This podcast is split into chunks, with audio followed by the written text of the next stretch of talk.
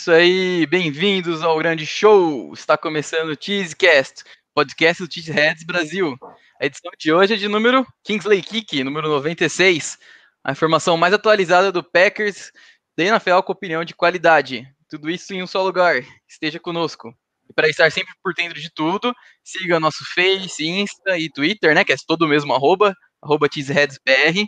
E também no nosso novo site, cheeseheads.com.br. Confere lá que sempre tem, sempre tem matéria. Os podcasts são feitos ao vivo, toda terça-feira, em nosso canal do YouTube, hoje. Então, programa-se e estejam todos convidados para participar sempre. Iremos repercutir as últimas notícias do Packers e debater sobre as pautas mais importantes da franquia. Superchat tem voz na gravação do Cheesecast. Nos ajude a manter o perfil e tenha sua participação garantida na gravação do programa. Para aqueles que quiserem e, obviamente, puderem contribuir com o Superchat, a gente vai debater instantaneamente sobre o tema, destrinchar, responder o que for preciso. Não se esqueça que a gente está com o nosso sorteio com a loja Surup no Instagram. Eu vou pôr o link do post nos comentários, é só ir lá, as regras são certinho. A gente vai fazer o, realizar o sorteio depois do fim da temporada regular.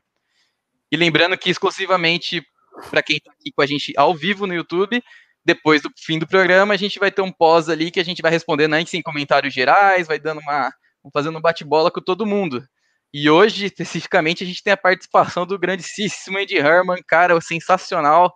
Um dos, um dos mais, cara, mais legais, ele manja demais do Packers e do jogo em si. Ele vai entrar com a gente 11 horas. A gente vai fazer, foi o horário dele, a gente vai fazer a gravação de meia hora assim do programa podcast. Depois ele entra aí para conversar com a gente. Então, e aí, Bess? Tudo bom? Como é que tá? Tudo bem, cara. Depois de mais uma vitória aí, né, cara, animadora, uma vitória que veio, uh, que veio no momento certo. Falta agora só, ou se o Rams vencer o Seattle, a gente ganhando do Titans, a gente garante a, a conferência, ou então a gente tem que vencer o Bears aí na última, na última rodada. Queria até já pedir desculpa para os ouvintes, sei que eu tô com um pouco de delay, às vezes eu me atrapalho um pouco, porque eu tô vendo uma coisa na câmera e eu tô falando outra, então qualquer coisa, um problemas técnicos, eu peço desculpa sobre isso aí. Uh, mas, cara, bem, foi, não foi uma vitória fácil, mas acho que depois que a gente viu os jogos de domingo, né, da NFC, os times aí, todo mundo sofrendo, acho que a, passou um pouquinho da raiva. E a parte interessante, a manchete, acho que fica pela, pela por finalmente a gente ganhar de uma forma diferente, que foi uh, no segundo tempo, onde a defesa segurou e o ataque, de certa forma, deu uma decepcionada e fugiu um pouco do que era o plano de jogo inicial. Isso. Bom, Bom, vamos trocar a vinheta aqui para começar o nosso debate, né? Nossa, nossos tópicos.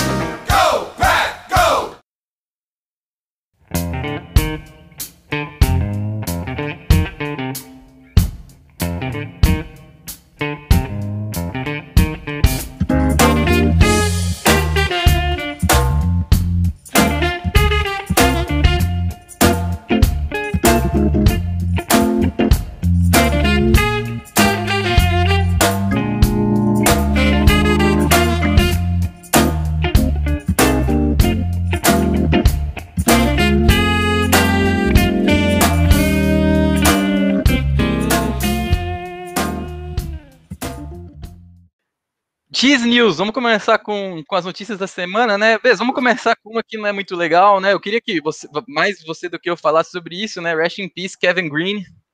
Queria que você falasse um pouco sobre. Foi cedo, né? Faleceu essa semana aí. Fala um pouco sobre ele, para quem não, não conhece ele, dá uma introdução aí.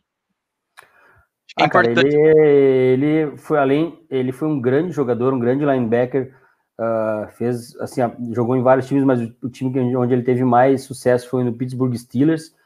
Uh, ele por muito tempo foi um, uma força lá, ganhou Super Bowl e, e ele também ele, ele é o terceiro maior uh, sacador da história da NFL, né? E, então assim é um jogador que tem uma história gigantesca dentro da NFL. Ele é Hall da Fama, já é Hall da Fama, então isso já diz muito, né? Porque a gente sabe a dificuldade que é ser um Hall da Fama da NFL. E, e ele foi um grande, ele foi um grande treinador de linebackers do Packers. Ele teve, é, muitos até numa, numa época em que o Capers andava muito mal, assim, muitos até cogitavam de repente de ele ser, ser se fosse mesmo que fosse um interino coordenador defensivo, mas muitos pediam ele com uma maior importância dentro do, da defesa do Packers. E é um cara que todo mundo, todos daquela época, inclusive jogadores de ataque, o próprio, o próprio John Kuhn uh, deu um depoimento muito bacana uh, sobre ele, falando tudo que ele entregava em todos os treinos, tudo que ele exigia, toda a força que ele passava para os jogadores. Um ser humano sensacional, um motivador nato, um cara que realmente entregava tudo uh, para os times que passavam, um profissional gigantesco. E a gente teve sorte de contar com ele naquele Super Bowl, nosso último Super Bowl que a gente ganhou e aí ficou imortalizada aquela frase dele, né? Uh, depois que o Charles Woodson já tinha, sido, tinha se lesionado, né? Teve um problema no ombro no final, na última jogada do primeiro tempo, onde ele deu uma salvada sensacional ali num touchdown do Steelers, ele saiu lesionado. E aí, ah, na segunda etapa, o Steelers voltou para o jogo, o jogo começou a ficar encardido, uh, começaram a dominar a nossa defesa, estava muito parelho, e aí veio aquela famosa frase na sideline, em que ele falou pro, pro Clay Matthews, né? Ele chama o Clay Matthews, até botei isso no Twitter, vocês botaram também. Todo mundo, né, da Packer Nations colocou, colocou essa, é, esse vídeo histórico, né, cara, que tem que realmente ser relembrado com muita alegria, né? E porque acho que também a gente tem que, por mais que seja um momento triste, mas foram momentos alegres que eles, que esse cara, esse gigante da NFL, Kevin Green, nos proporcionou. E ele disse: nós não temos mais o Woodson, o Woodson tá fora, tá machucado. E agora, meu amigo, é a hora chegou a hora, repetiu duas vezes, é a hora, é a hora, vai.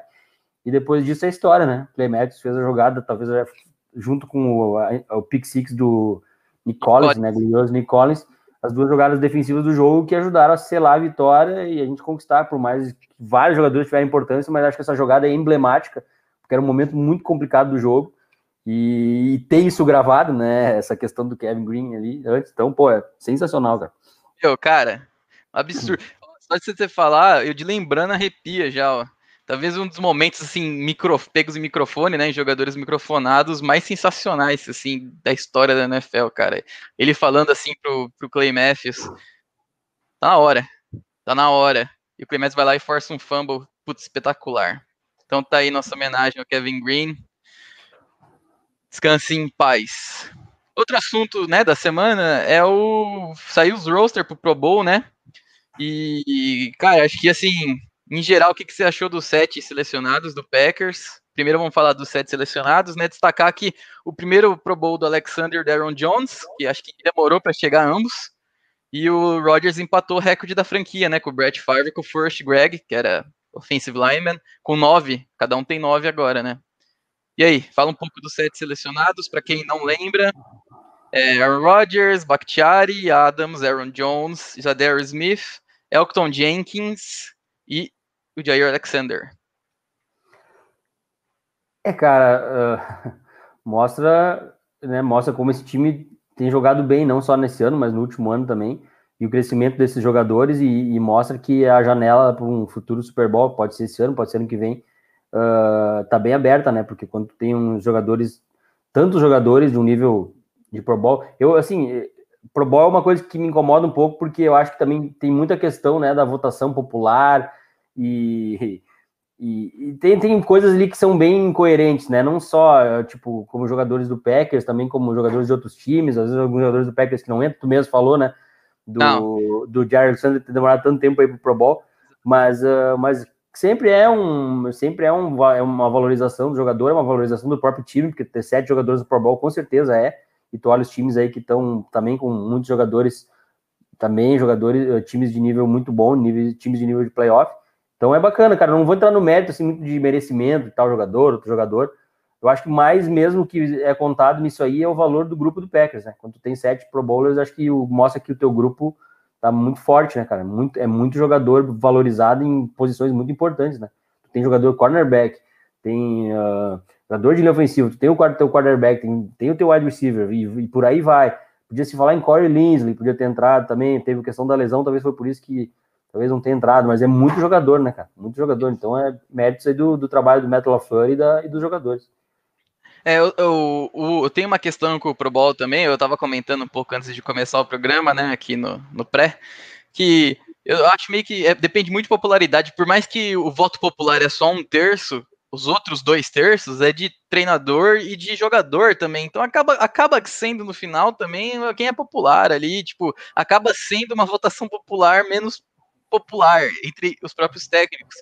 E É claro, é difícil falar de merecimento, mas assim, é muito, muito complicado você ver Corlinsley. Corlinsley ainda tem a. Eu não sei, ainda tem a questão da lesão, né? Mas me incomodou muito ele e, e o Robert Tony não ter entrado, principalmente no caso do Tony, quem entrou no lugar, cara. Eu não, é difícil falar assim, mas você olha as estatísticas do, né, do Evan Ingram, no caso, que entrou, cara, não tem nada que ele esteja fazendo um pouco melhor, assim, é complicado, né? E eu fico assim, também porque, infelizmente, conta, por exemplo, para contrato, né, Pro? A gente sabe que, que conta para contrato e. Enfim, é complicado, né? Inclusive o Alan Lazar e o Valdez estavam fazendo um dossiê agora há pouco no Twitter aqui, entre eles ali, fazendo conta e não sei o quê, para mostrar o absurdo que foi o Tony ter ficado fora. Tava muito engraçado. Quem. É, tem... eu acho que isso. isso é, essa parte, desculpa te, te interromper, João.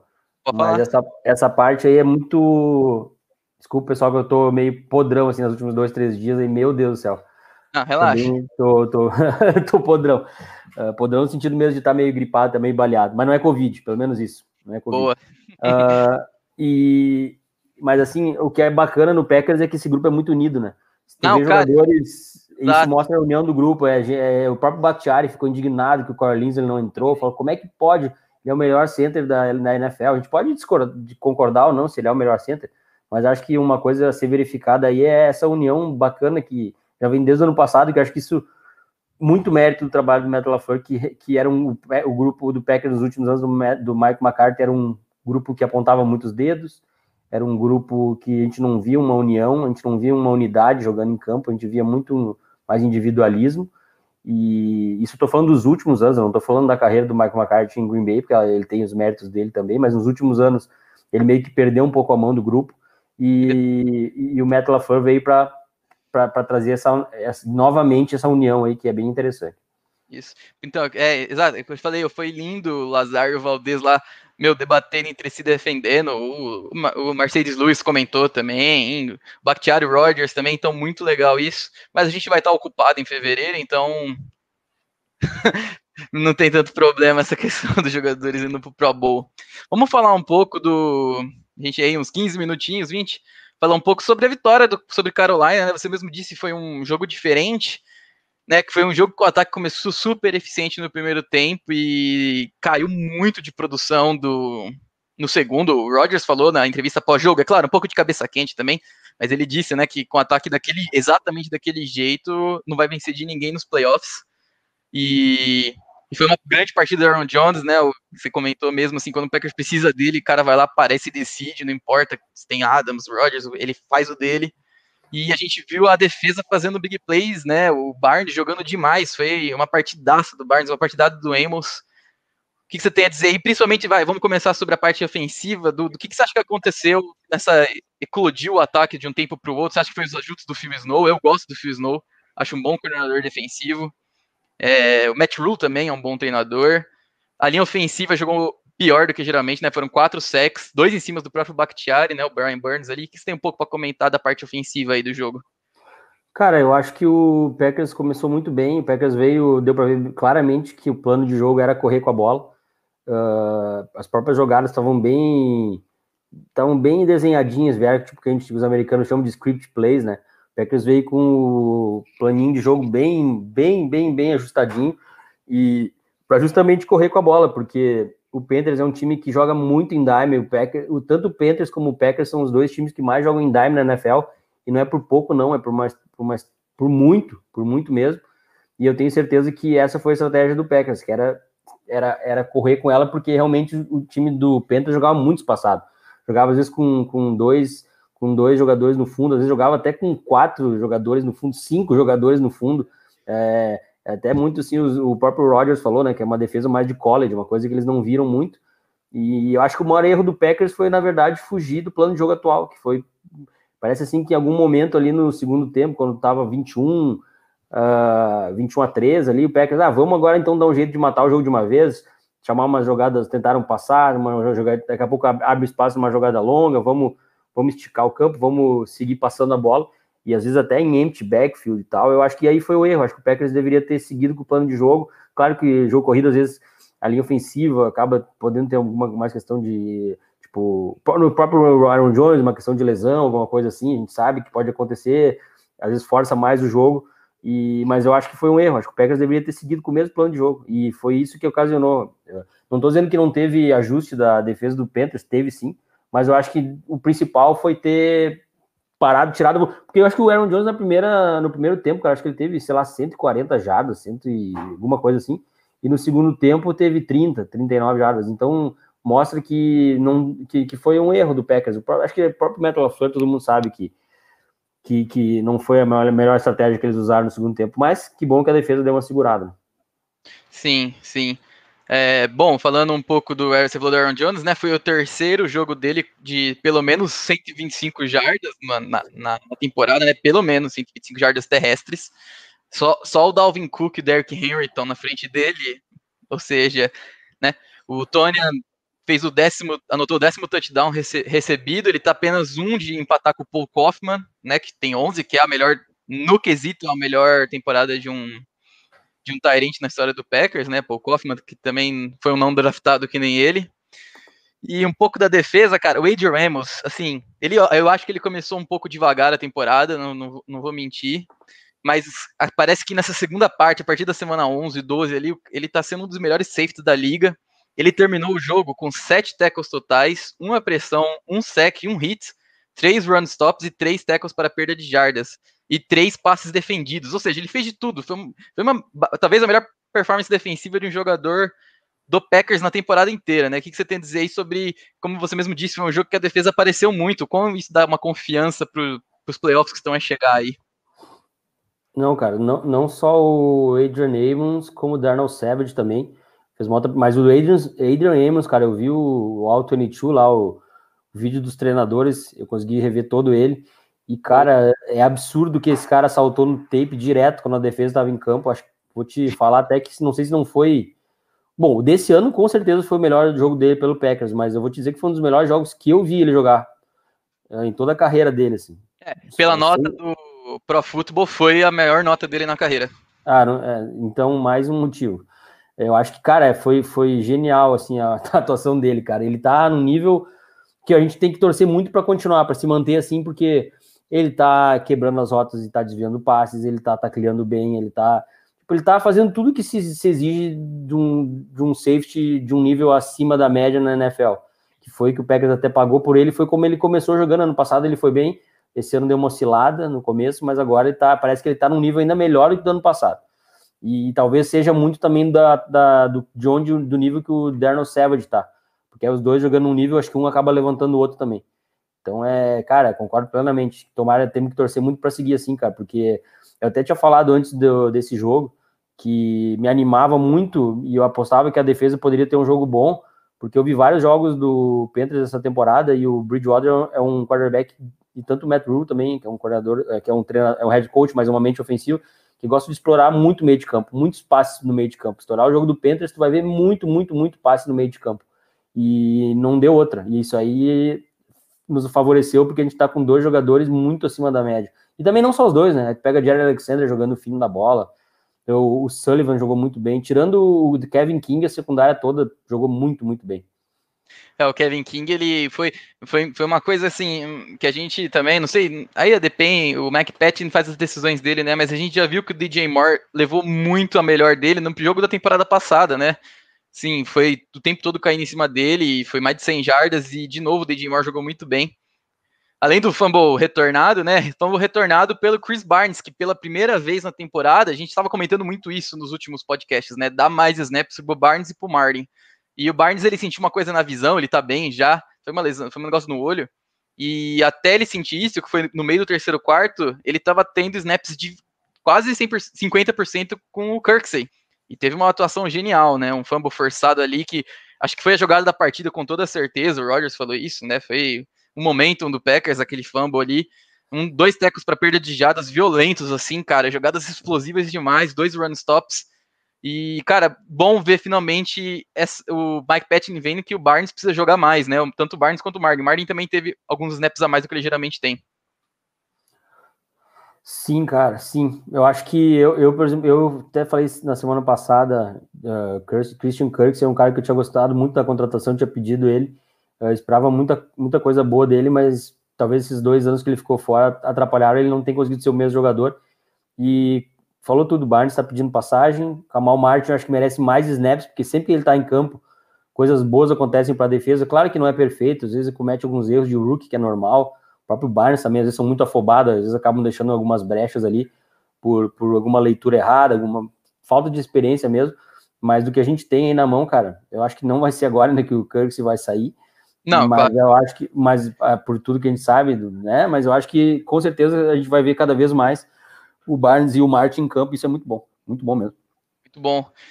É, agora vamos falar um pouco do Mason Crosby, né? Mais, mais uma vez acertou um 50 jardas ou mais, né? No frio ali, continua perfeito na temporada. Cara, muito legal ver o Crosby jogando tão bem, né? Eu não sei se você teve a mesma sensação que eu e os ouvintes também, quem tá assistindo a gente. É, quando ele foi chutar as 52 jardas, é, tava mar, marca, marcou como 51, mas era 51 e quase duas, né? Porque a NFL não coloca, obviamente, os decimais.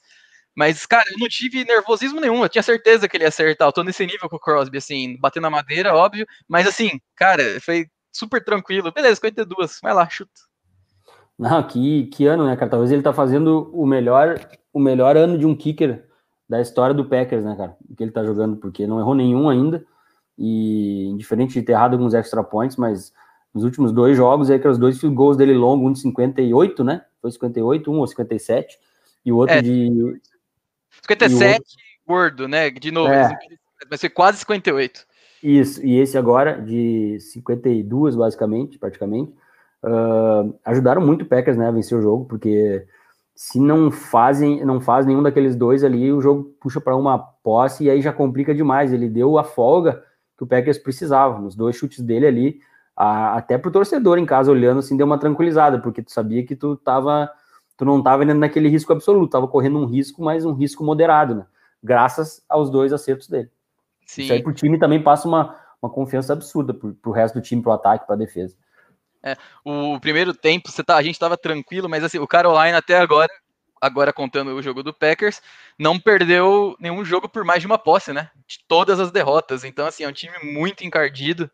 E esses pequenos detalhes, como um chute de 52 jardas, entrar ali faz toda a diferença, fazem toda a diferença, né? Agora, vamos falar um pouco da nossa situação na NFC, né? A gente venceu Carolina e o Kansas venceu do Nova Orleans o, o, cenário mais que, o que todo mundo já estava pensando antes da, desse jogo, né? Mais assim, a gente tem o jogo contra o Titans, que é um matchup muito difícil, um matchup super importante para testar o Packers, mas com a derrota do Nova Orleans e com a vitória do Packers, basta, num geral, vencer Chicago na semana 17 para o Seed 1. Não importa o que aconteça, vencendo Chicago, a gente tá na, na Seed 1 nos playoffs contando o jogo de domingo, a gente pode vencer Tennessee e Seattle tem que, me corrija aí, Bess, tem que perder ou empatar?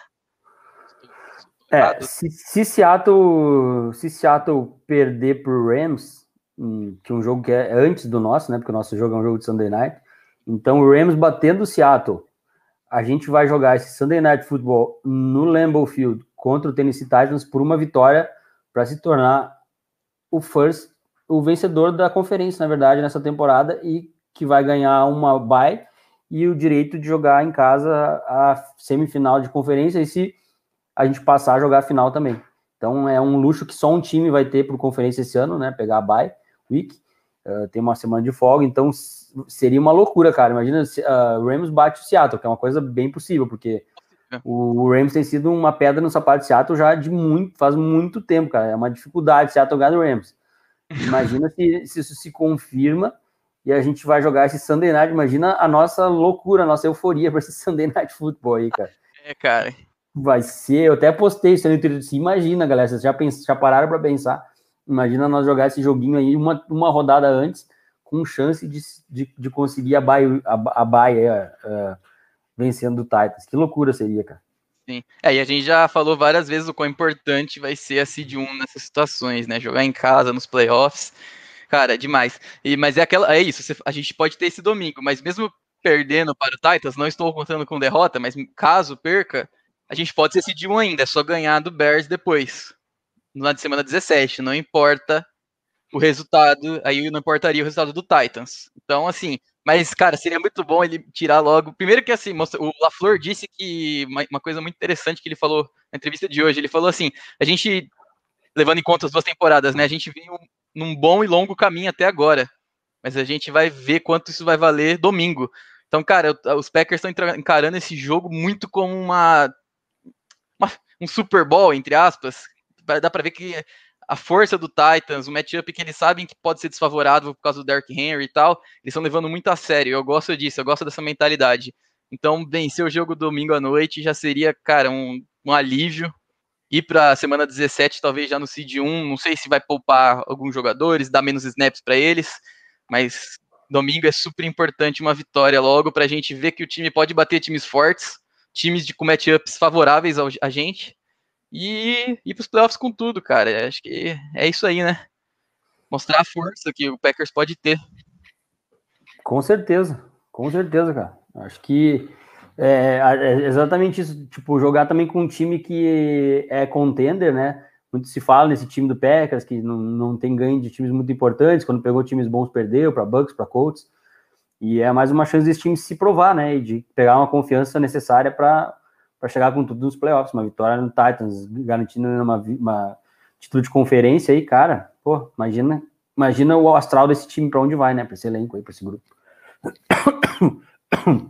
Antes da gente Desculpa. terminar aqui, só porque gente, muita gente comentou, é, tô falando para falar um pouco mais do King, cara. A gente tem uns dois minutinhos aí.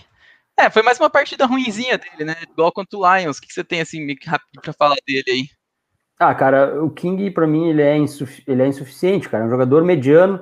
Uh, acho que ele tá ali jogando porque realmente ele é o segundo melhor corner do time. Não, difícil falar do Josh Jackson, que sei que muita gente. Até acho estranho o Josh Jackson nem, nem fardar, nem ir pro jogo. Isso me, me acha estranho, mas ao mesmo é tempo acho que é esquisito, né? É esquisito.